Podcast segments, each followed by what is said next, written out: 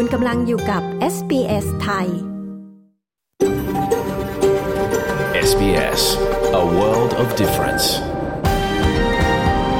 You're with SBS Thai on mobile, online and on radio คุณกำลังฟัง SBS ไทยทางโทรศัพท์มือถือออนไลน์และวิทยุ เราขอรำลึกถึงเจ้าของดั้งเดิมของดินแดนที่เรากำลังออกอากาศในวันนี้ SBS ไทยขอแสดงความเคารพ ต่อชาววอรันเจรี วอยวอรัง จากชาติโคลิน และต่อผู้อาวุโสทั้งในอดีตและปัจจุบัน และเรายังตระหนักถึงเจ้าของดั้งเดิม จากดินแดนชาวออบอริจิน และชาวเกาะช่องแคบเทเรส ทั่วประเทศที่คุณกำลังรับฟังเราในวันนี้ด้วย สวัสดีค่ะ คุณกำลังฟังรายการ SBS ไทยนะคะ ในคืนวันจันทร์ที่ 7 สิงหาคมค่ะ พุทธศักราช 2566 คริสตศักราช 2023 กับดิฉันชลดากรมยินดีค่ะ เราออกอากาศสดอยู่นะคะ จากห้องส่งที่เมืองเมลเบิร์น ประเทศออสเตรเลีย ฟังตัวอย่างรายการคืนนี้กันก่อนค่ะ This is a very difficult time for many in our local community and particularly in Currumbara. Um, a lot of people that I've spoken with today are visibly grieving the loss of people that they loved and respected. เกิดเหตุเสียชีวิต 3 รายนะคะ จากการรับประทานเห็ดผิดค่ะที่รัฐวิกตอเรีย เรื่องราวเกิดขึ้นได้อย่างไร ฟังได้ในช่วงข่าวออสเตรเลียค่ะ ตอนนั้นก็พยายามเถียงพยาบาลไปว่า เพราะว่าที่บ้านพูดสองภาษาหรือเปล่า เด็กอาจจะยังไม่ถนัดไม่ชินแต่พยาบาลบอกว่าจริง ๆ ไม่น่าจะใช่เป็นเหตุผล คุณอ้อมนะคะ คุณแม่คนไทยค่ะ ที่เลี้ยงลูกพิการอยู่ที่ออสเตรเลีย ฟังเรื่องราวตั้งแต่ที่แพทย์วินิจฉัย การเลี้ยงลูกนะคะ จนถึงการเตรียมอนาคตของลูกของคุณอ้อม ในช่วงสัมภาษณ์ค่ะ ตอนนี้ไปฟังสรุปข่าวที่ออสเตรเลียกันก่อนค่ะ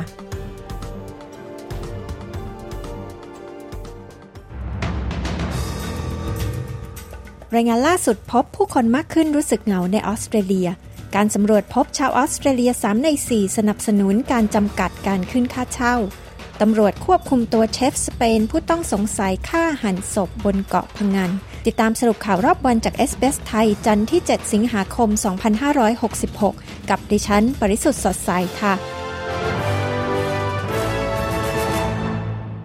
รายงานฉบับใหม่พบว่าแม้จะมีการติดต่อสื่อสารกันทางออนไลน์มากขึ้น แต่ผู้คนในออสเตรเลียก็รู้สึกโดดเดี่ยวมากขึ้น รายงานชื่อ Ending Loneliness Together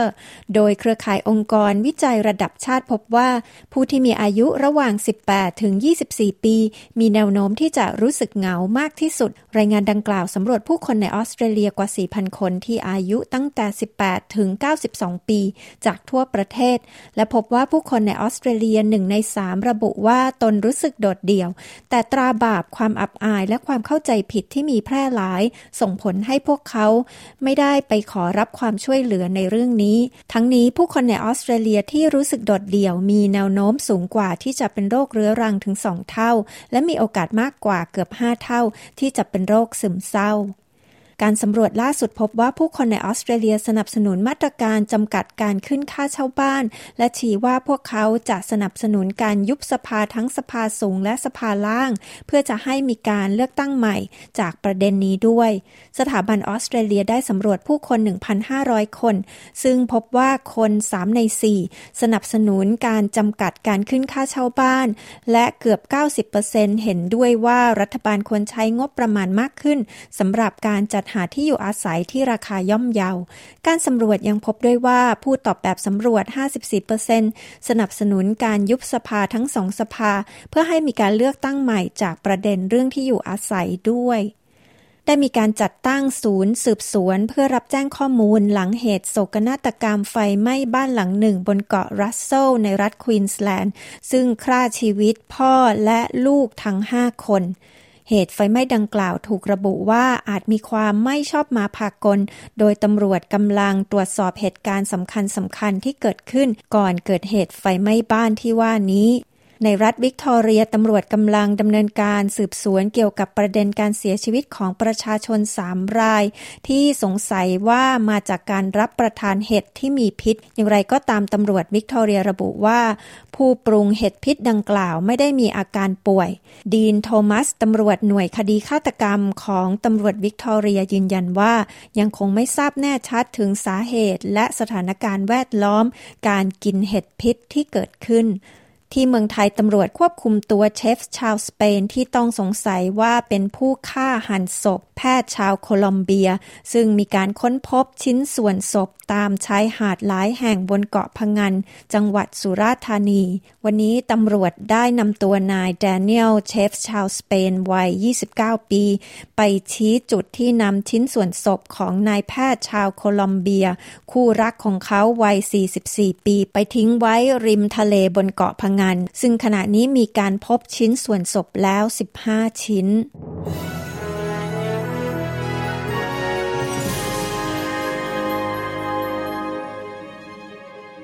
ช่วงนี้มาดูอัตราแลกเปลี่ยนเงินตราระหว่างประเทศกันนะคะ 1 ดอลลาร์สหรัฐแลกเป็นเงินไทยได้ 34 บาท 71 สตางค์ 1 ดอลลาร์ออสเตรเลียแลกเป็นเงินไทยได้ 22 บาท 81 สตางค์ และ 1 ดอลลาร์ออสเตรเลียแลกเป็นเงินดอลลาร์สหรัฐได้ 65 เซนต์ค่ะพยากรณ์อากาศทั่วออสเตรเลียในวันอังคารที่ 8 สิงหาคมวันพรุ่งนี้ ที่เพิร์ธนั้นจะมีฝนโปรยอุณหภูมิสูงสุด 21 องศาเซลเซียสแอดิเลดพรุ่งนี้มีแดดจ้าอุณหภูมิสูงสุด 18 องศาเซลเซียส เมลเบิร์นท้องฟ้ามีเมฆหนาบางส่วนอุณหภูมิสูงสุด 15 องศา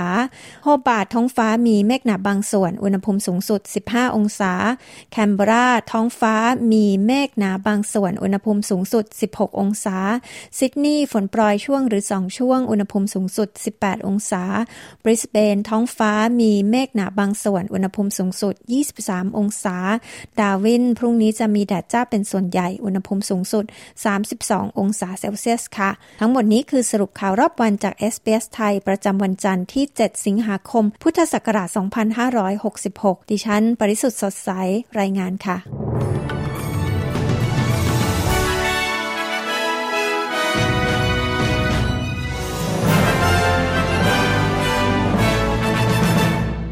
คุณผู้ฟังคะที่ออสเตรเลียนะคะ มีกิจกรรมเดินป่าเพื่อเก็บเห็ดค่ะ แต่ว่าเมื่อสุดสัปดาห์ที่ผ่านมาค่ะ มีข่าวน่าสลดใจ มีการเสียชีวิตจากการรับประทานเห็ดพิษนะคะ ไปฟังรายละเอียดเรื่องนี้กันค่ะ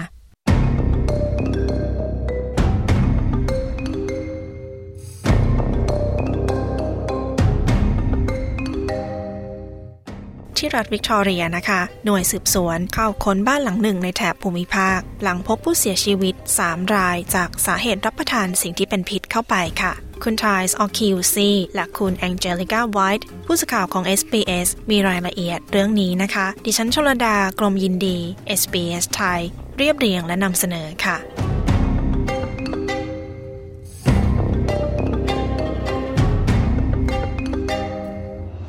เมื่อสุดสัปดาห์ที่ผ่านมานะคะ เกิดเหตุโศกนาฏกรรมที่เมืองเล็กๆ ในรัฐวิกตอเรีย ที่ชื่อว่าลีออนกัตทา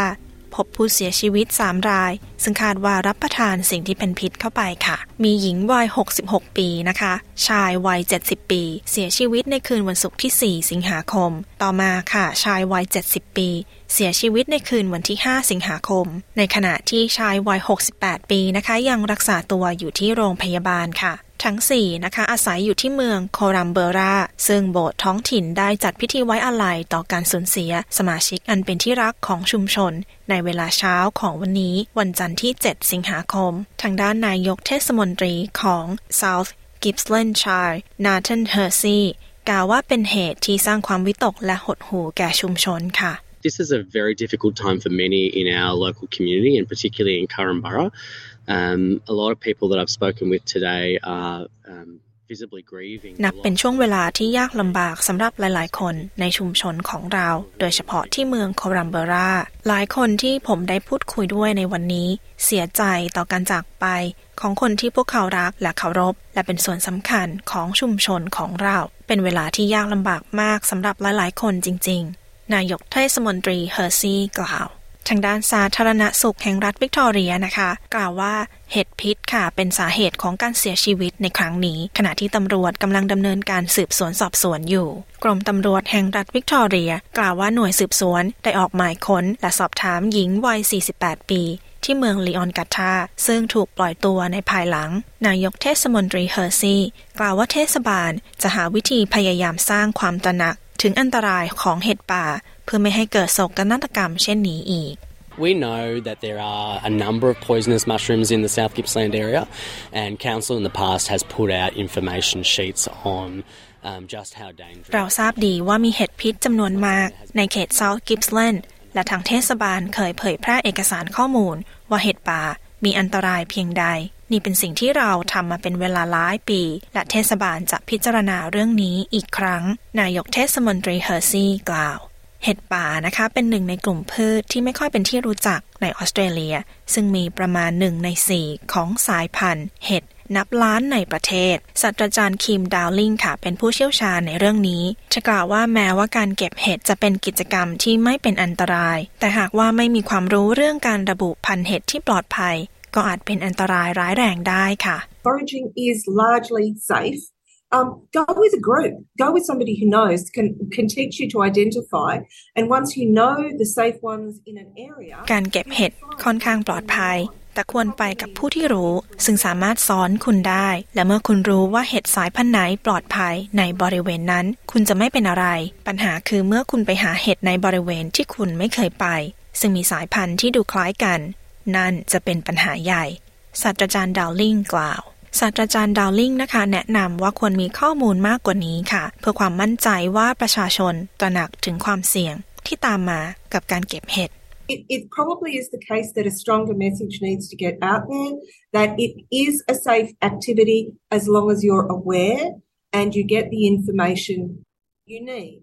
นี่เป็นกรณีที่ควรมีการแนะนำเพิ่มขึ้นมากกว่านี้ การเก็บเห็ดเป็นกิจกรรมที่ปลอดภัย ตราบเท่าที่คุณทราบว่าพันธุ์ไหนปลอดภัย และคุณทราบถึงข้อมูลที่คุณต้องการ และคุณทราบถึงผลของการรับประทานสายพันธุ์ที่เป็นพิษ ซึ่งอาจเป็นภัยร้ายแรงได้ ถึงแม้ว่าจะไม่เสียชีวิตก็ตามศาสตราจารย์ดาวลิงแนะนำอย่างไรก็ตามนะคะ ผู้เสียชีวิตทั้ง 3 คนได้รับการจดจำในฐานะสมาชิกชุมชนอันเป็นที่รักและการสืบสวนของตำรวจยังคงดำเนินต่อไปค่ะ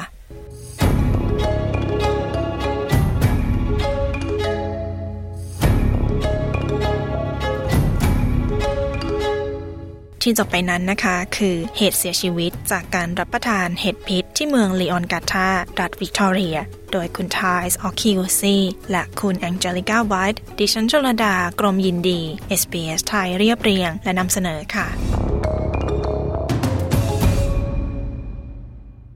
คุณกำลังอยู่กับ SBS ไทย คุณกำลังฟังรายการ SBS ไทย เรากำลังออกอากาศสดจากห้องส่งที่เมืองเมลเบิร์น ประเทศออสเตรเลียค่ะ SBS ไทย ออกอากาศสดทุกคืนวันจันทร์ และวันพฤหัสบดี เวลาสี่ทุ่มของออสเตรเลียนะคะ และทุกคืนวันจันทร์กับดิฉันชลดากรมยินดีค่ะ ฟังรายการสดได้ผ่านช่อง SBS Radio ช่องที่ 2 ทั้งทางโทรทัศน์ดิจิทัล เลือกช่อง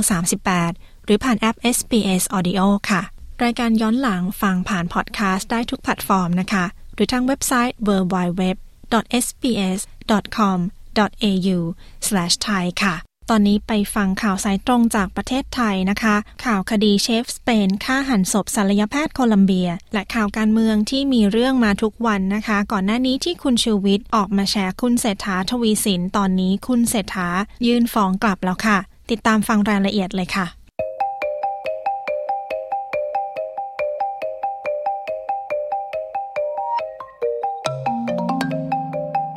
คดีเชฟสเปนฆ่าหันศพศัลยแพทย์โคลัมเบีย มีที่มาที่ไปอย่างไร ความคืบหน้าหลังคุณชูวิทย์แฉการเลี่ยงภาษีของแคนดิเดตนายกรัฐมนตรีคุณเศรษฐาทวีสิน ซึ่งคุณเศรษฐานะคะ ได้ยื่นฟ้องคุณชูวิทย์แล้ว 500 ล้านบาท ฟังรายละเอียดจากคุณชาดาสมบูรณ์ผล ผู้สื่อข่าวของ SBS ประจำประเทศไทยค่ะ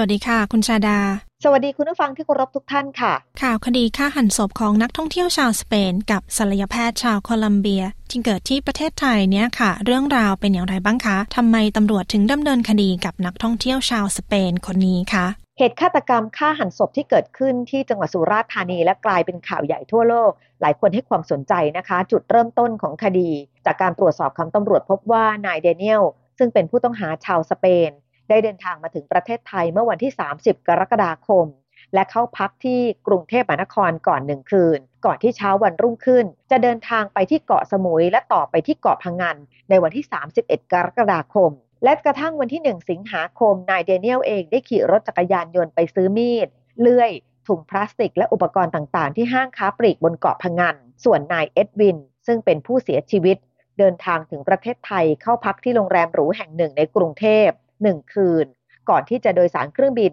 ตามไปที่เกาะพะงันในวันรุ่งขึ้น วันที่ 2 สิงหาคมนายเดเนียลได้ขี่รถจักรยานยนต์ไปรับนายเอ็ดวินที่ท่าเรือโดยสาร จากนั้นก็พาไปพักที่ห้องพักของตนเองที่เกาะพังงานและเย็นมานั้นเองก็เกิดเหตุการณ์ร้ายขึ้น จากนั้นวันรุ่งขึ้น 3 สิงหาคม นายเดเนียลได้เข้าไปแจ้งความคนหายที่สพเกาะพังงาน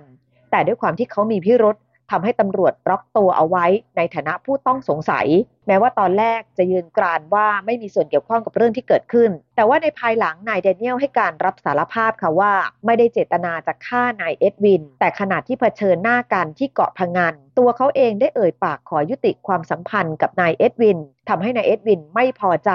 และพยายามที่จะบังคับให้มีเพศสัมพันธ์กัน จึงเกิดการต่อสู้และทำร้ายร่างกายกันนายเอ็ดวินล้มศีรษะกระแทกอ่างในห้องน้ำและตัวเขาเองก็พยายามที่จะต่อสู้ขัดขืนจนพลั้งมือทำให้นายเอ็ดวินเสียชีวิต ด้วยความกลัวจึงตัดสินใจ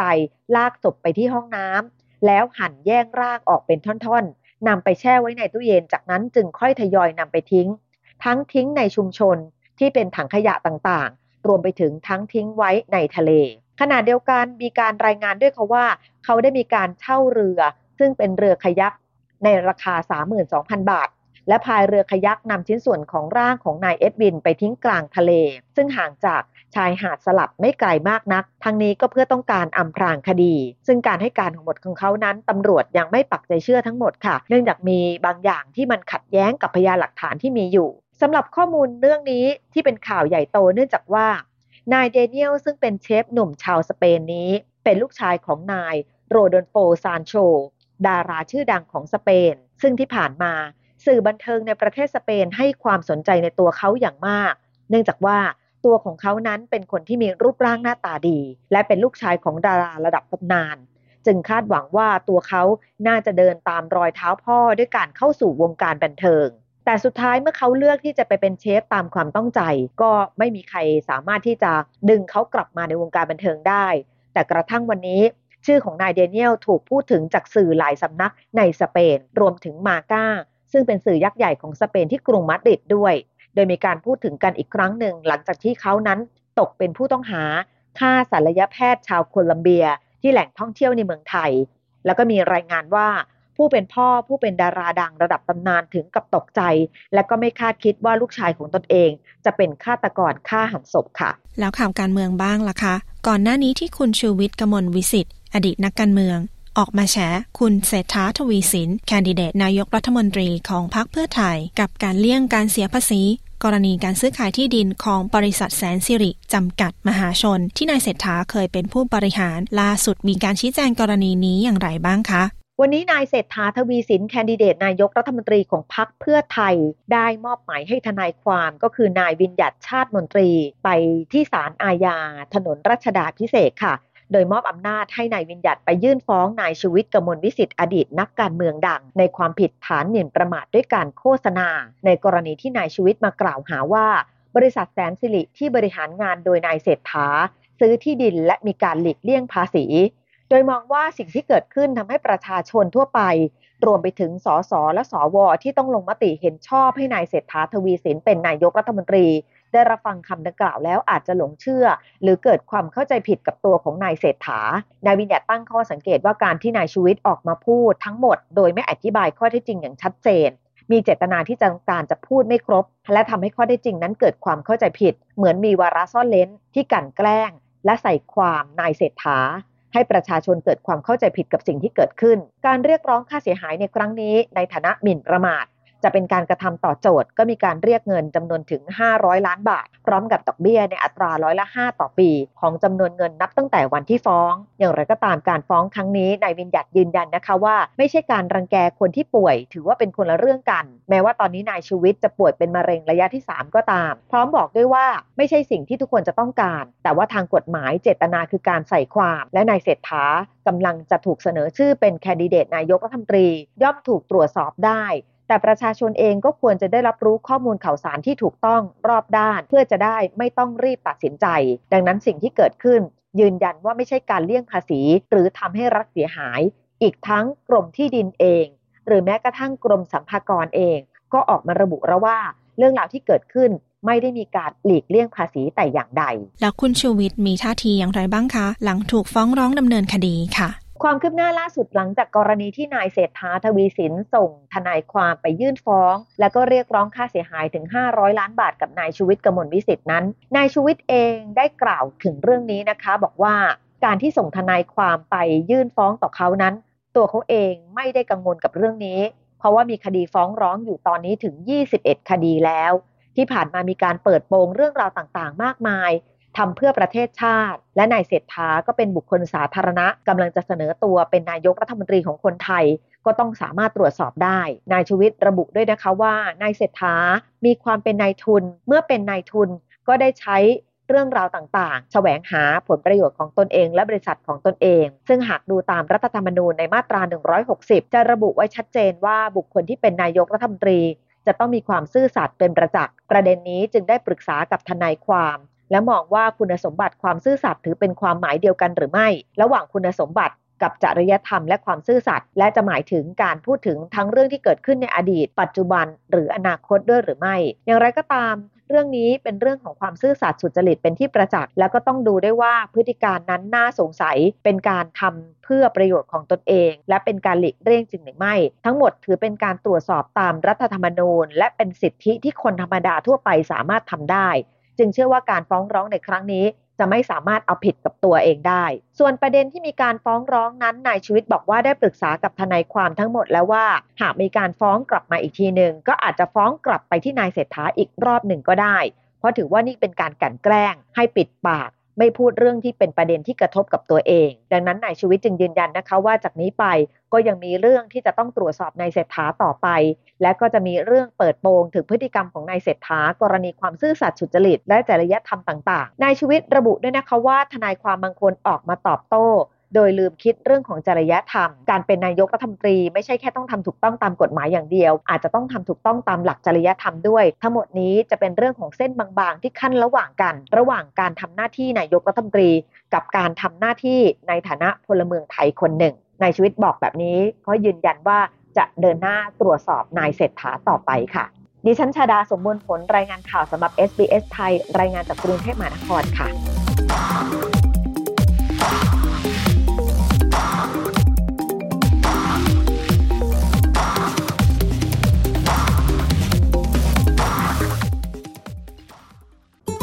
SBS SBS SBS SBS SBS SBS Radio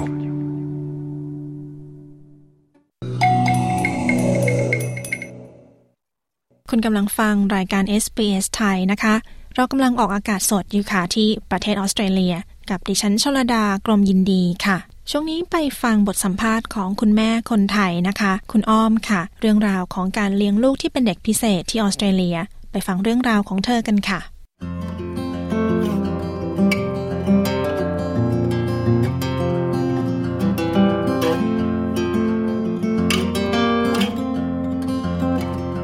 เรื่องราวของคุณอ้อมนะคะ ในวันแรก ๆ มีคนทักว่าลูกของเธอไม่ปกติค่ะ คุณอ้อมพยายามปฏิเสธว่าไม่จริง แต่แล้วก็ตัดสินใจพาลูกไปตรวจ ฟังคุณอ้อมนะคะ คุณแม่คนไทยค่ะเล่าถึงการเลี้ยงลูกที่เป็นเด็กพิเศษ เรื่องราวการเลี้ยงลูก รวมถึงสวัสดิการและสังคมที่ออสเตรเลียค่ะ ดิฉันชลดากรมยินดี SBS ไทยรายงานค่ะ Across the sea, the sun lay dying in the rose that the evening. สวัสดีค่ะ ชื่ออ้อมนะคะคค่ะ เล่าให้ฟังหน่อยได้ไหมคะว่า ทราบตอนไหนอย่างไรคะว่าลูกของคุณอ้อมเนี่ยเป็นเด็กพิเศษค่ะ อืมจริง ๆเขาเริ่มมีอาการ ประมาณสองขวบนะคะ ก็จะมีเป็นพยาบาลที่เขาเรียกว่า maternal nurse เนี่ยที่จะคอยตรวจอาการเด็กทุกคนอยู่แล้วนะคะ ก็ไปตรวจตามที่เขากำหนดไว้ แล้วก็ประมาณสองขวบพยาบาลเขาก็บอกว่าเออลูกคุณมีพฤติกรรมที่น่าสงสัยอะไรเงี้ยคือผู้ช้านี่เป็นพฤติกรรมที่เขาเห็นชัดที่สุดนะคะ ตอนนั้นก็พยายามเถียงพยาบาลไปว่าเพราะว่าที่บ้านพูดสองภาษาหรือเปล่า เด็กอาจจะยังไม่ถนัดไม่ชิน แต่พยาบาลบอกว่าจริง ๆไม่น่าจะใช่เป็นเหตุผล เพราะว่าถึงเด็กพูดสองภาษาก็ควรจะพูดอะไรบ้าง แต่น้องเขาไม่พูดเลยตอนนั้นพูดประมาณ mummy daddy แค่สองคำอะไรเงี้ยปล่อยผ่านไปจนประมาณสามขวบกว่าค่ะ แล้วน้องเขาก็เข้า childcare ค่ะ พี่เลี้ยงนะคะ ที่ childcare ซึ่งสนิทกันนะคะ เพราะว่าเอาลูกเราไปฝากตั้งแต่ลูกคนโต ก็มาพูดกับคุณแม่นะคะ ว่า you ช่วยเอาลูก you ไปตรวจได้ไหมเพราะว่าลูกยูค่อนข้างมีพฤติกรรมที่น่าสงสัย เช่นผู้ช้าไม่เล่นกับเด็กคนอื่น แล้วก็ จะจะใจจดใจจ่อยกับของเล่นชิ้นเดียวอะไรอย่างเงี้ยค่ะ ตอนนั้นเราก็รู้สึกว่าเออไปตรวจก็ได้อะไรเงี้ย ก็ไปตรวจประมาณสามขวบอะค่ะ แต่ว่ามันใช้เวลาประมาณสองสาเดือนนะคะ กว่าจะรู้ผลเพราะว่าต้องไปหา GP ก่อนแล้วก็ได้ต้องไปขอใบส่งตัวไปหาหมอเอ่อกุมารแพทย์นะคะ แล้วก็หมอจิตแพทย์ แล้วก็หมอสปีชซึ่งเป็นหมอที่เชี่ยวชาญด้านการพูดนะคะ ประมาณสามสี่เดือนเลยแหละกว่าจะรู้ผลเพราะเขาต้องตรวจน้องซ้ำๆสองสาครั้งกว่าจะสรุปเป็นผลออกมาได้ค่ะ วันที่ไปฟังผลจริง ๆ ในใจก็เตรียมใจไว้อยู่แล้วนะคะ แต่พอไปฟังผลจริง ๆ มันก็ตกใจเหมือนกัน เพราะว่าคุณหมอเขาก็ยืนยันครบทุกคนเลยว่า ลงความเห็นเหมือนกันหมดเลยอะค่ะ ว่าโอเค ลูกอยู่เป็นนะ แล้วก็เป็นแบบกลางๆ ไม่ได้เป็นน้อย ไม่ได้เป็นมากแต่อยู่ที่ประมาณกลางๆอะค่ะ ค่ะ ตอนนั้นเนี่ยค่ะ คุณหมอลงความเห็นว่าน้องเนี่ยค่ะ เป็นอะไรคะ คุณหมอเขาบอกว่าน้องเป็นออทิสติกนะคะ เป็นแบบ moderate ก็คือเป็นแบบกลางๆอะค่ะโอเคค่ะ เป็น moderate นี่คือสามารถบำบัดได้ประมาณนี้ใช่ไหมคะ ใช่ค่ะ ก็คือบำบัดได้แล้วก็มีโอกาสที่จะใช้ชีวิตแบบเด็กทั่วไปแบบผู้ใหญ่ทั่วไปได้ค่อนข้างเยอะค่ะ เขาบอกไหมคะพวกผู้เชี่ยวชาญเนี่ยค่ะว่าเกิดขึ้นเพราะอะไรอะคะเขาไม่ได้บอกค่ะ แล้วตัวคุณแม่เองก็พยายามหาข้อมูลเหมือนกันเพราะเราก็บางทีก็อดคิดไม่ได้ว่าเอ๊ะเป็นเพราะเราเลี้ยงลูกผิดหรือเปล่าอะไรอย่างเงี้ย แต่จริงๆน้องที่เป็นเนี่ยนะคะเขาเป็นลูกคนที่สองอะค่ะแล้วลูกคนแรกเราก็เลี้ยงเหมือนเหมือนกันนะคะ เลยคิดว่าไม่น่าจะใช่เกี่ยวกับวิธีการที่เราเลี้ยง มีผู้เชี่ยวชาญคนหนึงก็เคยถามว่ายูอยากจะให้ลูกยูไปตรวจพันธุกรรมไหมเป็นเจเนติกอะไรเนี้ยว่า มันเกี่ยวข้องกับพันธุกรรมหรือเปล่าค่ะ ตอนนั้นก็ปรึกษากับสามีแล้วเราคิดว่าเราไม่ได้อยากจะรู้เหตุผลเท่าไหร่ขนาดนั้นนะคะ ก็เลยตัดสินใจไม่ไม่ตรวจต่อ หลังจากนั้นก็คือโฟกัสไปที่เรื่องการรักษาเลยค่ะ ถ้าย้อนกลับไปอะค่ะ คือสกิดใจมาสักพักแล้วเนี้ยค่ะ ในวันที่ผู้เชี่ยวชาญทุกคนนะคะ ลงความเห็นตรงกันเนี่ย ตอนนั้นรู้สึกยังไงบ้างคะ คือตอนอยู่ในห้องหมอเนี่ย เราก็ต้องเก็บอาการนิดนึงก็เลยรับทราบแล้วก็เอาผลเอามากลับมาอ่านที่บ้านอะไรอย่างเงี้ยค่ะค่ะ แต่ก็ตอนขับรถนะคะแล้วก็ลูกชายอยู่ในรถด้วยนะคะ แล้วตอนนั้นเนี่ยโชคดีมากที่คุณแม่ของอ้อมเนี่ยอยู่ด้วยค่ะ คือคุณแม่บินบินไปบินมาอยู่แล้วช่วงนั้นนะคะมามาช่วยดูหลานนะคะค่ะ อาจจะเพราะว่าคุณแม่อยู่ด้วยหรือเปล่าไม่รู้ตอนนั้นมันเซนซิทีฟมากๆก็เลยร้องไห้ออกมาอะไรเงี้ยค่ะ แม่ก็บอกว่าเป็นอะไรทำไมต้องร้องอะไรเงี้ยค่ะ อ้อมก็บอกไปว่าก็นี่ไงเนี่ยเนี่ยเห็นไหมว่าเป็นแล้วเนี่ยจะยังไงต่ออะไรอย่างเงี้ยก็คุณแม่ของของอ้อมเองนะคะเขาก็พยายามพูด positive ว่าปกติไม่มีอะไรดูสิเขาก็ไม่ได้เป็นอะไรอะไรเงี้ยแบบเนี้ยเด็กสมัยก่อนเขาก็เรียกว่าเด็กที่ซนมากมากกว่าปกติแค่นั้นเองประมาณเนี้ยค่ะ แล้วก็ตอนที่บอกสามีเนี่ย แรก ๆ เนี่ยเขาเหมือนกับยังไม่ค่อยยอมรับเท่าไหร่ค่ะเขายังรู้สึกว่าลูกเขาไม่ได้เป็นอะไรซะหน่อย จริง ๆเขาไม่ได้เห็นด้วยตั้งแต่ตอนเอาลูกไปตรวจนู่นนี่นั่นแล้วอะค่ะ แต่เขาก็โอเคยอมตามเราอะไรเงี้ยเขาอะใช้เวลานานกว่าอ้อมอีกในการที่จะยอมรับว่าลูกเขาเป็นแบบนี้ค่ะ งั้นช่วยเล่าให้ฟังหน่อยได้ไหมคะ ว่าการเลี้ยงลูกที่เป็นเด็กพิเศษเนี่ยต้องทำยังไงบ้างคะจริงๆนะคะ เด็กที่เป็นเด็กพิเศษแต่ละคนเนี่ยเขาจะมี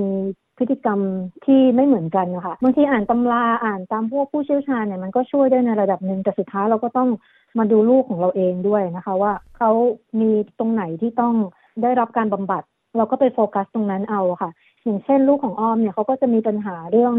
การเข้าสังคมอะค่ะ การการตอบสนองกับอารมณ์ผู้อื่นนะคะเขาจะไม่มีปัญหาเรื่องการเรียนนะคะ เพราะว่าตอนที่ทำแบบทดสอบช่วงแรก ๆ เนี่ย พวก IQ เขาอะไรเงี้ย คือดีดีกว่าเด็กทั่วไปด้วยซ้ำแต่เขาจะมีปัญหาเรื่องการ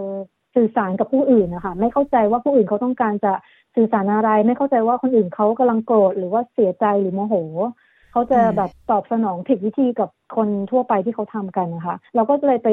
ดูแลโฟกัสตรงนั้นนะคะงั้นช่วยเล่าให้ฟังหน่อยได้ไหมคะว่าน้องเนี่ยใช้ชีวิตยังไงคะคือน้องต้องใช้ชีวิตต่างจากเด็กคนอื่นๆไหมคะ การใช้ชีวิตทั่วไปเนี่ยไม่ต่างจากเด็กคนอื่นนะคะ เพราะว่าเขาสามารถดูแลตัวเองได้เรื่อง self-care เขาค่อนข้างดีค่ะ ตอนที่หมอวินิจฉัยมาช่วงแรกๆเนี่ยก็หมอก็บอกอยู่แล้วว่าเขาเป็นเด็กพิเศษประเภท high function นะคะ ก็คือสามารถดูแลตัวเองได้เหมือนเด็กปกตินะคะแต่ว่าอาจจะมีปัญหาเรื่องอย่างที่บอกไปก็คือเรื่องการเข้าสังคมอะไรเงี้ยค่ะ คืออยู่ที่บ้านเนี่ยพ่อแม่นะคะ ก็เข้าใจเขาดีอยู่แล้วค่ะ แต่เวลาออกไปข้างนอกเนี่ย เราต้องคอยประกบเขาตลอดจะไปเล่นตาม เอ่อ playground หรือที่ไหนก็แล้วแต่อย่างเงี้ยค่ะ ตามร้านอาหารหรืออะไรก็แล้วแต่ เราเหมือนกับต้องคอยประกบเขาเพราะบางทีเขาจะไปเล่นกับเด็กคนอื่นแบบผิดวิธีอะค่ะ จะแบบไปผลักเขาบ้างไปอะไรอย่างเงี้ยคือเขานึกว่าเขานั่นคือวิธีการเล่นของเขาอะไรอย่างเงี้ยค่ะ เพราะฉะนั้นก็จะเหนื่อยพ่อกับแม่ที่จะต้องคอยไปประกบเขาแล้วก็ต้องคอยเหมือนกับว่าอธิบายให้ผู้ปกครองคนอื่นฟังว่าโอเค นี่เป็นเขาเป็นแบบนี้นะอะไรอย่างเงี้ยค่ะ ค่ะก็คือเวลาที่ไปเล่นอย่างเงี้ยค่ะ คือเราต้องคอยบอกผู้ปกครองคนอื่นใช่ไหมคะแล้วเราก็เด็กๆคนอื่นด้วยใช่ไหมคะ ค่ะใช่ค่ะ มันก็ค่อนข้างจะลำบากเหมือนกันนะคะ ในฐานะคนเป็นพ่อเป็นแม่ที่ต้องไปคอยอธิบาย ให้ผู้ปกครองคนอื่นเขาฟังว่าลูกเราเป็นอะไรยังไงอย่างเงี้ยค่ะ ก็มันก็จะมีหลาย ๆ เหตุการณ์ที่เคยเกิดขึ้นนะคะ อันแต่อันที่อ้อมจำแม่นที่สุดก็เวลาขึ้นเครื่องบินนะคะมันจะมีอยู่ครั้งสองครั้งที่ช่วงนั้นน้องเขายังประมาณสามสี่ขวบอะค่ะ คือเด็กทั่วไปก็โซนอยู่แล้วนะคะ ทุกคนก็คงจะพอทราบอะค่ะ แต่ว่าพอเป็นเด็กพิเศษเนี่ยเหมือนกับเขา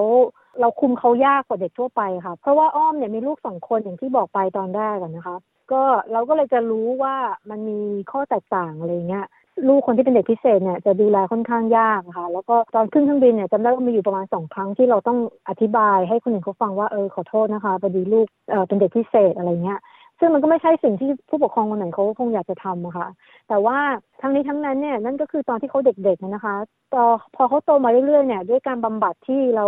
เอ่อให้เข้ามาตลอดเนี่ยนะคะ จากผู้เชี่ยวชาญเนี่ยอ้อมคิดว่ามันช่วยได้เยอะมากอะค่ะ เขาดีขึ้นมากจนตอนนี้ก็ค่อนข้างจะเกือบปกติแล้วอะค่ะ คุณอ้อมมีลูกคนอื่นด้วยแล้วลูกคนอื่นเนี่ยค่ะ เขาทราบเรื่องไหมคะ ลูกคนโตทราบนะคะ แต่ลูกคนเล็กซึ่งเป็นน้องน้องสาวของเด็กพิเศษเนี่ยเขายังเล็กเกินไปเราก็ไม่ได้ไป เราคิดว่ายังไม่ถึงเวลาที่จะต้องบอกเขา แต่คนโตเนี่ยเขาโตมากับน้องคนเล็กเขาจะรู้ตลอดนะคะ จน มาถึงช่วงหนึ่งเขาก็เราคิดว่าเราพร้อมที่จะต้องบอกเขาแล้ว เพราะว่าเขาไปโรงเรียนด้วยกันเราอยากจะให้เขาช่วยดูแลน้องค่ะเพราะลูกคนโตอยู่ช่วงประมาณป .4 ป .5 เราก็อธิบายเขาฟังแล้วว่า เออ น้องเป็นแบบนี้นะ อะไรเงี้ยให้ช่วยดูช่วย take care กันด้วยค่ะ คือลูกนี่ไปโรงเรียนโรงเรียนสำหรับเด็กทั่วไปใช่ไหมคะ ก็คือไม่ได้ต้องไปโรงเรียนสำหรับเด็กพิเศษอะไร เขาเคยไปโรงเรียนพิเศษนะคะสำหรับเด็กออทิสติก โดยเฉพาะประมาณปีครึ่งค่ะ แล้วพอช่วงที่ย่างเข้าปีที่สองเนี่ยคุณครูที่โรงเรียนเนี่ยเขาก็มาบอกว่าเออฉันคิดว่าลูกอยู่เนี่ยพร้อมที่จะ transition ไปโรงเรียน mainstream หรือโรงเรียนสามัญธรรมดาทั่วไปแล้วนะ มันก็มีขั้นตอนนะคะคือไม่ใช่ว่าโอเค ลูกอยู่พร้อมแล้วเขาจะให้ย้ายไปพรุ่งนี้เลยไม่ใช่เขาบอกล่วงหน้าประมาณครึ่งปีอะค่ะ เขาบอกว่าปีหน้าฉันคิดว่าลูกอยู่พร้อมแล้วนะ แต่ช่วงครึ่งปีที่เหลือเนี่ยเขาจะให้ transition แบบค่อยๆ เป็นค่อยไปอะค่ะ คือเขาจะให้น้องเนี่ยไปอยู่โรงเรียนใหม่เนี่ยอาทิตย์ละสองวันแล้วก็กลับมาโรงเรียนโรงเรียนพิเศษเนี่ยอาทิตย์ละสามวันแล้วก็ สลับไปสลับมานี้เรื่อยๆค่ะ จนครบครึ่งปีที่เหลือแล้วเขาก็ให้เข้าไปโรงเรียนธรรมดาแบบเป็นเวลาในปีถัดไปค่ะ คุณกำลังฟังรายการ SBS ไทยนะคะ กับดิฉันชลดากรมยินดีค่ะ เรากำลังพูดคุยกับคุณอ้อมนะคะ กับการเลี้ยงลูกที่เป็นเด็กพิเศษของเธอที่ออสเตรเลียค่ะ ทีนี้ขอถามในเรื่องของครอบครัวบ้าง คุณอ้อมคือครอบครัวนี้คืออยู่ที่ประเทศไทยใช่ไหมคะ ใช่ค่ะ คุณอ้อมเล่าให้ฟังว่าตอนที่รู้เรื่องเนี่ยคือคุณแม่ก็อยู่ด้วย แล้วคือการที่จะต้องเลี้ยงลูกในต่างประเทศเนี่ยปกติแล้วสำหรับคนที่เป็นผู้อพยพทั่วไปเนี่ยการไม่มีครอบครัวคอยช่วยเนี่ยก็ยากลำบากอยู่แล้วการที่ต้องเลี้ยงลูกที่เป็นเด็กพิเศษเนี่ยค่ะ โดยที่ไม่มีคนช่วยเท่าไหร่ที่เราต้องอยู่ในต่างประเทศช่วยเล่าให้ฟังหน่อยค่ะว่าเป็นยังไงบ้าง จริง ๆ มันก็มีข้อดีข้อเสียในตัวของมันนะคะ ยังไงเดี๋ยวพูดถึงข้อเสียก่อนแล้วกันก็คืออย่างที่เมื่อกี้คุณเชอรี่พูดไปว่าเลี้ยงลูกต่างประเทศเนี่ยมันก็ลำบากอยู่แล้วอะค่ะ ก็เป็นเหมือนในกรณีของอ้อมอะค่ะ ก็คือน้องที่เป็นเด็กพิเศษมันก็ยิ่งลำบากขึ้นไปอีก แล้วก็ไม่มีคนช่วยนะคะ ก็มีมีญาติสามีบ้างแต่ว่าเขาก็ยุ่งกับงานของเขาอะไรอย่างเงี้ย ตรงนี้หนูคิดว่ามันเป็นข้อเสียตรงที่ว่า นอกจากเราไม่มีคนช่วยพวกงานแบบด้านเขาเรียกว่าอะไรด้าน physical อะค่ะ ช่วยแบบทำนู่นทำนี่ให้ในบ้านอะไรเงี้ย ช่วยเลี้ยงดูอะไรเงี้ยค่ะมันยังขาดที่พึ่งทางทางใจด้วยอะไรเงี้ย เพราะว่าบางทีเราก็ต้องการแบบ support เป็นต้องการกำลังใจอะค่ะ ไม่ได้ต้องการให้คนมาช่วยแบบทำกับข้าวล้างจานอะไรเงี้ยไม่ใช่ขนาดนั้นนะคะอืมแล้วก็อยากให้คนมาแบบช่วยดูน้องเขาไม่ถึงกับต้องดูแล แต่อยากให้น้องเขาได้เจอคนเยอะๆ แล้วคนที่รักเขาจริงๆอะค่ะ เพราะว่าเขาไปโรงเรียนก็จริงเขามีเพื่อนมีคนอื่น แต่ว่ามันก็ไม่เหมือนกับคนในครอบครัวเราเองเนี้ยค่ะ รู้สึกว่าตรงนี้เป็นข้อเสียที่ที่ขาดไปอะค่ะ ยิ่งโดยเฉพาะสำหรับเด็กที่เป็นเด็กพิเศษอะนะคะ ส่วนเอ่อข้อดีเนี่ยมันก็มีตรงที่ว่า คนที่เนี่ยอ้อมคิดว่าเขาค่อนข้างเปิดกว้าง เปิดรับเรื่องนี้มากขึ้น แล้วก็มีมีความช่วยเหลือจากรัฐบาลค่อนข้างเยอะอะค่ะ ก็เลยรู้สึกว่ามันก็เหมือนกับ balance กันไปอะค่ะแล้วครอบครัวที่เมืองไทยอะค่ะเขามีความคิดเห็นยังไงบ้างคะกับเรื่องเนี้ยค่ะ คุณแม่อ้อมเนี่ยเขาค่อนข้างจะเปิดรับเรื่องนี้นะคะ แล้วเขาเป็นคนที่มาดูแลลูกของอ้อมเนี่ย ตั้งแต่ลูกคนโตจนลูกคนกลางเนี่ยเขาก็มาช่วยดูแลตลอดเขาก็จะผูกพันนะคะแล้วเขาก็จะค่อนข้างจะเข้าอกเข้าใจนะคะ แต่ว่าจะติดตรงที่คุณพ่อของอ้อมอะค่ะเขาจะค่อนข้างจะแบบเขาเรียกว่าโอแฟชั่นนิดนึงอย่างเงี้ยค่ะเขาจะยังไม่ไม่เข้าใจเลยเวลาเอาลูกบินกลับเมืองไทยเนี่ย มันก็จะมีความขัดแย้งเกิดขึ้นนะคะ เพราะว่าอืมเหมือนกับคุณแม่พี่ชายพี่สาวอ้อมเนี่ยเขาเขาเปิดรับดีเขาทันสมัยพอสมควรนะคะ แต่คุณพ่อเนี่ยจะไม่เข้าใจว่าทำไมถึงเป็นแบบนี้ แล้วเขาจะคิดว่าเนี่ยเด็กมันซนเด็กมันดื้อไม่ฟัง แต่เราก็พยายามอธิบาย แล้วก็พี่ชายพี่สาวพยายามช่วยพูดแล้วว่าเออเนี่ยมันเป็นอย่างนี้นะเขาก็จะเหมือนกับเขาปิดกั้นนะคะเขายังไม่เปิดรับว่าเนี่ยมันมีเด็กอย่างนี้จริง ๆ นะ อันนี้ค่ะเป็นความที่ลำบากใจนิดนึงเหมือนกันเวลาต้องกลับเมืองไทยอะค่ะค่ะแล้วก็เมื่อกี้ที่คุณอ้อมเล่าให้ฟังนะคะ ว่ามีเรื่องของสวัสดิการ แล้วก็ความช่วยเหลืออ่าจากรัฐบาล ช่วยเล่าให้ฟังได้ไหมคะว่าตรงนี้มีความช่วยเหลือสำหรับอ่าเด็กพิเศษ แล้วก็ผู้ปกครองที่ต้องเลี้ยงเด็กพิเศษยังไงบ้างคะ ความช่วยเหลือให้เด็กพิเศษนะคะในประเทศออสเตรเลียเนี่ยถือว่าเป็นจุดเด่นอย่างหนึ่งนะคะ เพราะว่าเขาเขาช่วยดีมากอะค่ะ อย่างเช่น อันดับแรกเลยนะคะ ก็เป็นโครงการ NDIS นะคะ ซึ่งทุกคนน่าจะเคยได้ยินผ่านหูมาบ้างอะค่ะก็โครงการเนี้ยเขาก็จะให้ความช่วยเหลือเป็นลักษณะ เป็นเงินเป็นเงินทุนนะคะ ให้แต่ละครอบครัวแต่ละแต่ละบ้านที่มีปัญหาอะไรก็แล้วแต่ที่เป็นที่เกี่ยวข้องกับความพิการนะคะ ก่อนที่จะได้รับเงินทุนก้อนนี้ค่ะ เขาต้องมีการนัดคุย แล้วก็ดูพฤติกรรมน้อง แล้วก็ขอดูรายงานต่างๆนะคะ จากแพทย์ผู้เชี่ยวชาญนะคะ แล้วเขาก็จะกำหนดมาให้เลยว่าหนึ่งปีเนี่ยคุณจะได้เงินทุนประมาณเท่าไหร่ แล้วเงินทุนที่เขาได้มาเนี่ย เรา สามารถเลือกเองได้ว่าเราจะไปใช้ทำอะไรบ้างนะคะ อย่างอ้อมเนี่ยที่เอาไปใช้ก็หลักๆก็คือกับหมอเอ่อ occupational therapist นะคะ หรือว่านักกิจกรรมบำบัด ซึ่งเขาก็จะมาคอยสอนลูกชายว่า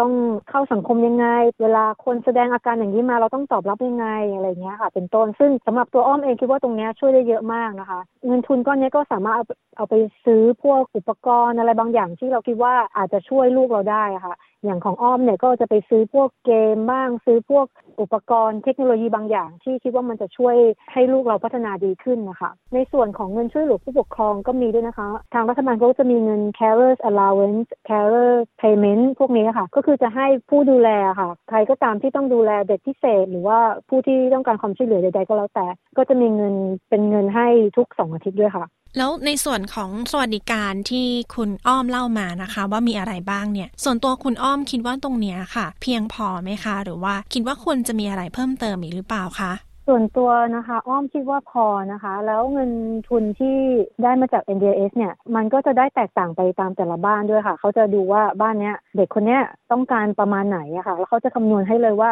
ในหนึ่งปีเนี้ยต้องเข้าบำบัดกี่ครั้ง ต้องทำกิจกรรมอะไรบ้าง ต้องซื้ออุปกรณ์อะไรเพิ่มเติมบ้าง แล้วเขาก็จะเหมือนกับ allocate คือแบ่งเงินทุนมาให้ก้อนหนึ่งเนี่ย ให้มันพอดีพอดีกับความจำเป็นของเราอะค่ะ ซึ่งแต่ละปีที่อ้อมใช้มาเนี่ย มันก็จะพอดีพอดีอะค่ะ บางปีก็ใช้ไม่ถึงด้วยซ้ำ ประมาณนี้ค่ะเลยคิดว่าโอเคแล้วค่ะในส่วนของเงินทุนส่วัสดิการอื่น ๆนะคะอ้อมค่อนข้างพอใจนะคะกับที่นี่นะคะ เพราะว่านอกจาก NDS แล้วเนี่ยก็จะมีการช่วยเหลือน้องนะคะ ที่โรงเรียนด้วยนะคะเขาจะมีการวัดระดับนะคะ ความต้องการของเด็กแต่ละคนนะคะ ต้องการความช่วยเหลือพิเศษระดับไหนอะค่ะ แล้วเขาก็จะมีครูผู้ช่วยไปนั่งประกบอะค่ะ แล้วแต่ว่าเด็กคนนี้มีสิทธิ์ที่จะได้รับความช่วยเหลือหนึ่งวันเนี่ยอาจจะได้กี่ชั่วโมงเขาจะมีบอกเลยว่าลูกยูเนี่ยหนึ่งวันอยู่โรงเรียนหกเจ็ดชั่วโมงเนี่ย สามารถมีครูประกบได้สองชั่วโมงสามชั่วโมงอะไรอย่างนี้เป็นต้นนะคะแล้วเขาก็จะจัดตารางนะคะ ให้ครูเนี่ยมาช่วยดูน้องประกบเลยอยู่ในชั้นเรียนเนี่ย ซึ่งในฐานะผู้ปกครองเนี่ย มันทำให้เราค่อนข้างอุ่นใจอะค่ะ ว่าโอเค ถึงเขาจะอยู่โรงเรียน อันนี้คือตอนที่น้องเขาย้ายมาโรงเรียนธรรมดาแล้วนะคะสำหรับผู้ปกครองเนี่ยเราก็ค่อนข้างจะอุ่นใจว่าเออถึงเขาจะอยู่โรงเรียนธรรมดาต้องไปพบปะกับเด็กเอ่อธรรมดาแล้วลูกเราเนี่ยเป็นเด็กพิเศษเนี่ย จะเข้าได้ไหมจะเรียนทันเพื่อนไหมจะมีพฤติกรรมอะไรที่ก่อกวนคลาสไหมแต่ว่าด้วยความช่วยเหลือตรงนี้ค่ะเราก็สบายใจขึ้นนะคะ แล้วก็มีการสื่อสารที่ดีระหว่างโรงเรียนกับผู้ปกครองด้วยค่ะ คือถ้าให้มองโดยรวมเนี่ยโครงสร้างเรื่องสวัสดิการ แล้วก็โครงสร้างทางสังคมเนี่ยค่อนข้างที่จะครอบคลุมสำหรับเด็กพิเศษ แล้วก็ครอบครัวของเด็กพิเศษประมาณนี้ใช่ไหมคะใช่ค่ะคิดว่าเป็นที่น่าพอใจค่ะ ทีนี้มามองในมุมของอ่า เมื่อกี้ที่คุณอ้อมเล่าให้ฟังว่าสังคมที่ออสเตรเลียค่อนข้างที่จะเปิดกว้างกับเรื่องนี้ คุณอ้อมมองตรงนี้ยังไงบ้างคะว่าสังคมที่นี่เขายอมรับเรื่องนี้ได้มากน้อยจริงไหมคะอ้อมคิดว่าเขาเปิดรับเรื่องนี้มากขึ้นนะคะ แล้วก็มากกว่าที่ประเทศไทยด้วย อันเนี้ยอ้อมได้ไปทำการเหมือนกับค้นคว้าวิจัยมาเองค่ะ เพราะมีช่วงหนึ่งเคยคิดว่า เอ๊ะ ลูกเราเป็นแบบนี้เรา ลองหาออปชันดูว่าถ้าไปเมืองไทยอาจจะมีความช่วยเหลือแบบไหนบ้างอะไรเงี้ย แล้วจากที่ไปค้นคว้าหาข้อมูลมาเองเนี่ยก็ค้นพบว่าที่เมืองไทยเนี่ยรู้สึกว่าความความช่วยเหลือแล้วก็ความเปิดรับ ตรงนี้ค่ะ ยังไม่เยอะเท่าที่ออสเตรเลียค่ะ แล้วจริงๆมีเพื่อนอ้อมบางคนเนี่ยเขาก็มาถามเลยคนที่เขามีลูกแบบเราเนี่ยเขามาถามเลยว่าที่ออสเตรเลียเป็นยังไงบ้างเขาสนใจ อยากจะให้ลูกมาที่นี่เลยด้วยซ้ำนะคะ ก็เลยคิดว่าจากประสบการณ์ส่วนตัวที่ไปค้นคว้า แล้วก็ฟังจากคนอื่นพูดมา แล้วก็จากการที่เราอยู่ที่ประเทศออสเตรเลียเองเนี่ยก็พอจะเปรียบเทียบได้ว่าที่ออสเตรเลียเนี่ยเขาเปิดรับตรงนี้มากขึ้นนะคะแล้วครูนะคะ อาจารย์แล้วก็ นักสังคมสงเคราะห์ต่างๆ เนี่ยเขาจะค่อนข้างจะเซนซิทีฟกับเรื่องพวกนี้ค่ะ อย่างพวกครูอาจารย์เนี่ยเขาจะมีการเข้าอบรมเทรนนิ่งเรื่องพวกนี้โดยเฉพาะ แล้วเขาก็จะมีการปรับเปลี่ยนแผนการเรียนการสอนนะคะ เพื่อให้เหมาะกับเด็กที่เป็นเด็กพิเศษแบบนี้ด้วยอะค่ะ โอเคค่ะ ขอบคุณคุณอ้อมมากนะคะค่ะสวัสดีค่ะค่ะ สวัสดีค่ะ lay sleeping those who toil to reclaim this land and the sea will rise up slowly ที่จบไปนั้นนะคะ คือบทสัมภาษณ์ของคุณอ้อมค่ะ คุณแม่คนไทย กับการเลี้ยงลูกที่เป็นเด็กพิเศษที่ออสเตรเลีย ดิฉันชลดากรมยินดี SBS ไทย รายงานค่ะ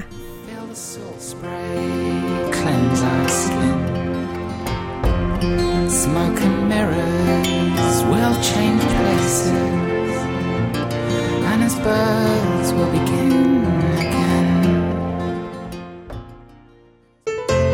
คุณกำลังฟัง SBS Thai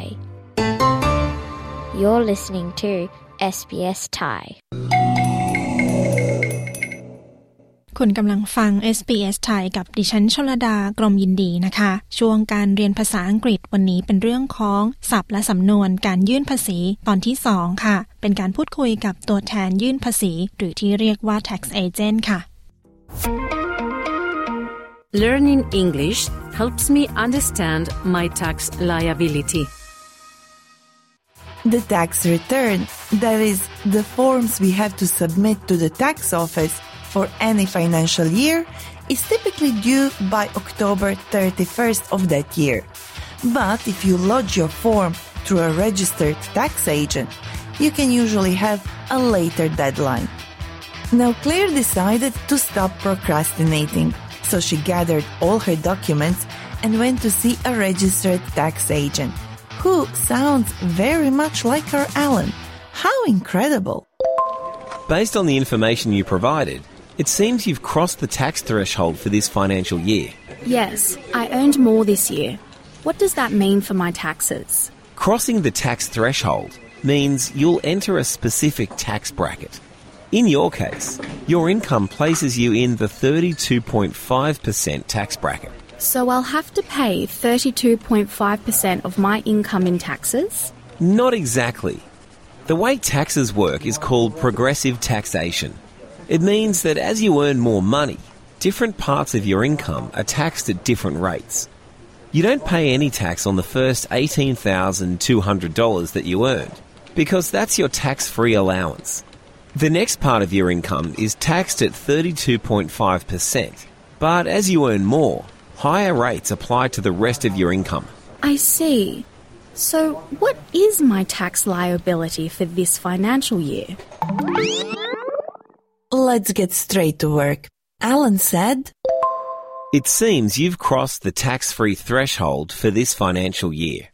The tax free threshold is the amount of money you can earn before you must start paying income tax. It's like a minimum income limit. You don't have to pay taxes on the money you earn up to that point. At the time of publishing this episode, in Australia, the tax-free threshold is $18,200.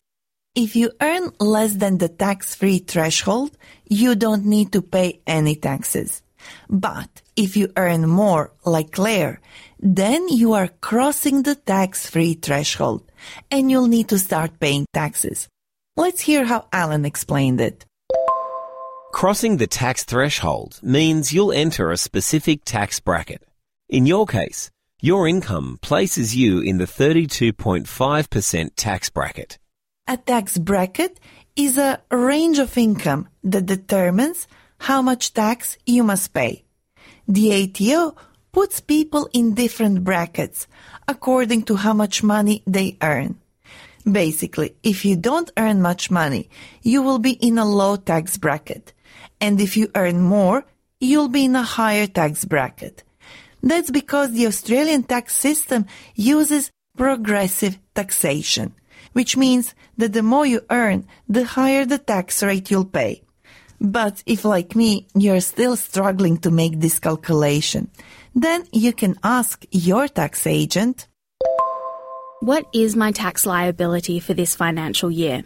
Liability means a debt or something you owe. So a tax liability means the amount of tax you owe to the government. The opposite of liability is an asset.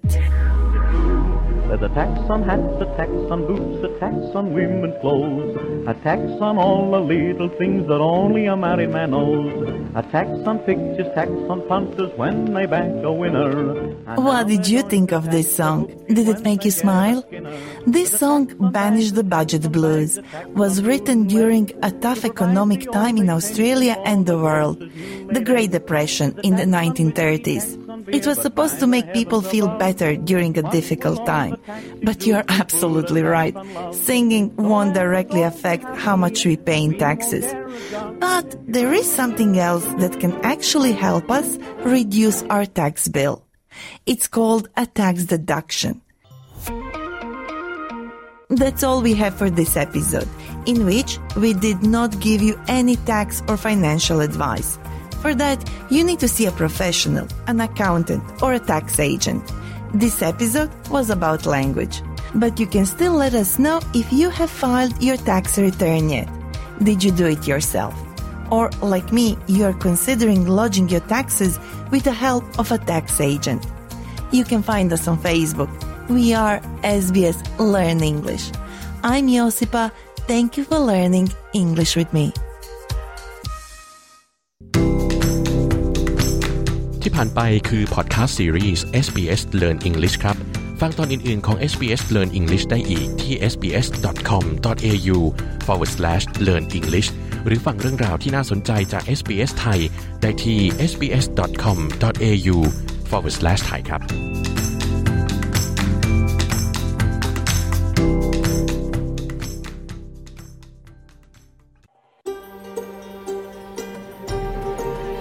SBS ไทยทางโทรศัพท์มือถือ ออนไลน์ และทางวิทยุ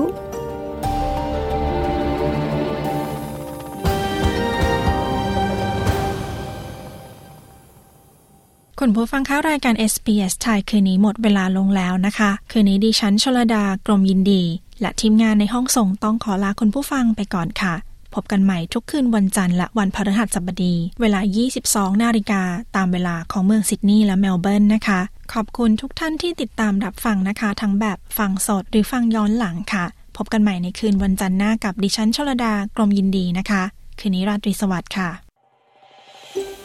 ต้องการฟังเรื่องราวน่าสนใจแบบนี้อีกใช่ไหม ฟังได้ทาง Apple Podcast Google Podcast Spotify หรือที่อื่น ๆ ที่คุณฟัง podcast ของคุณ